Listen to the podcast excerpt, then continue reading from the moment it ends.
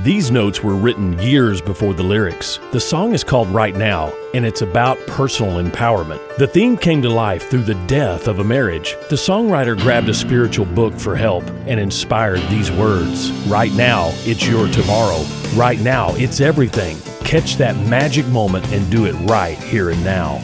This New Age blather teaches you to control your life with thought, but the age old Bible rather teaches that you need to be bought. Jesus isn't some spiritual guru helping you overcome negativity. He came to die for your hostility. God's Word says, when we were still powerless, Christ died for the ungodly. Today is the day of salvation.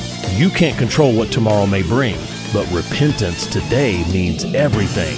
Turn from trusting in your own spiritual energy because it's powerless to alter your eternal destiny. I'm Pastor Heath from Woodland. Think about it.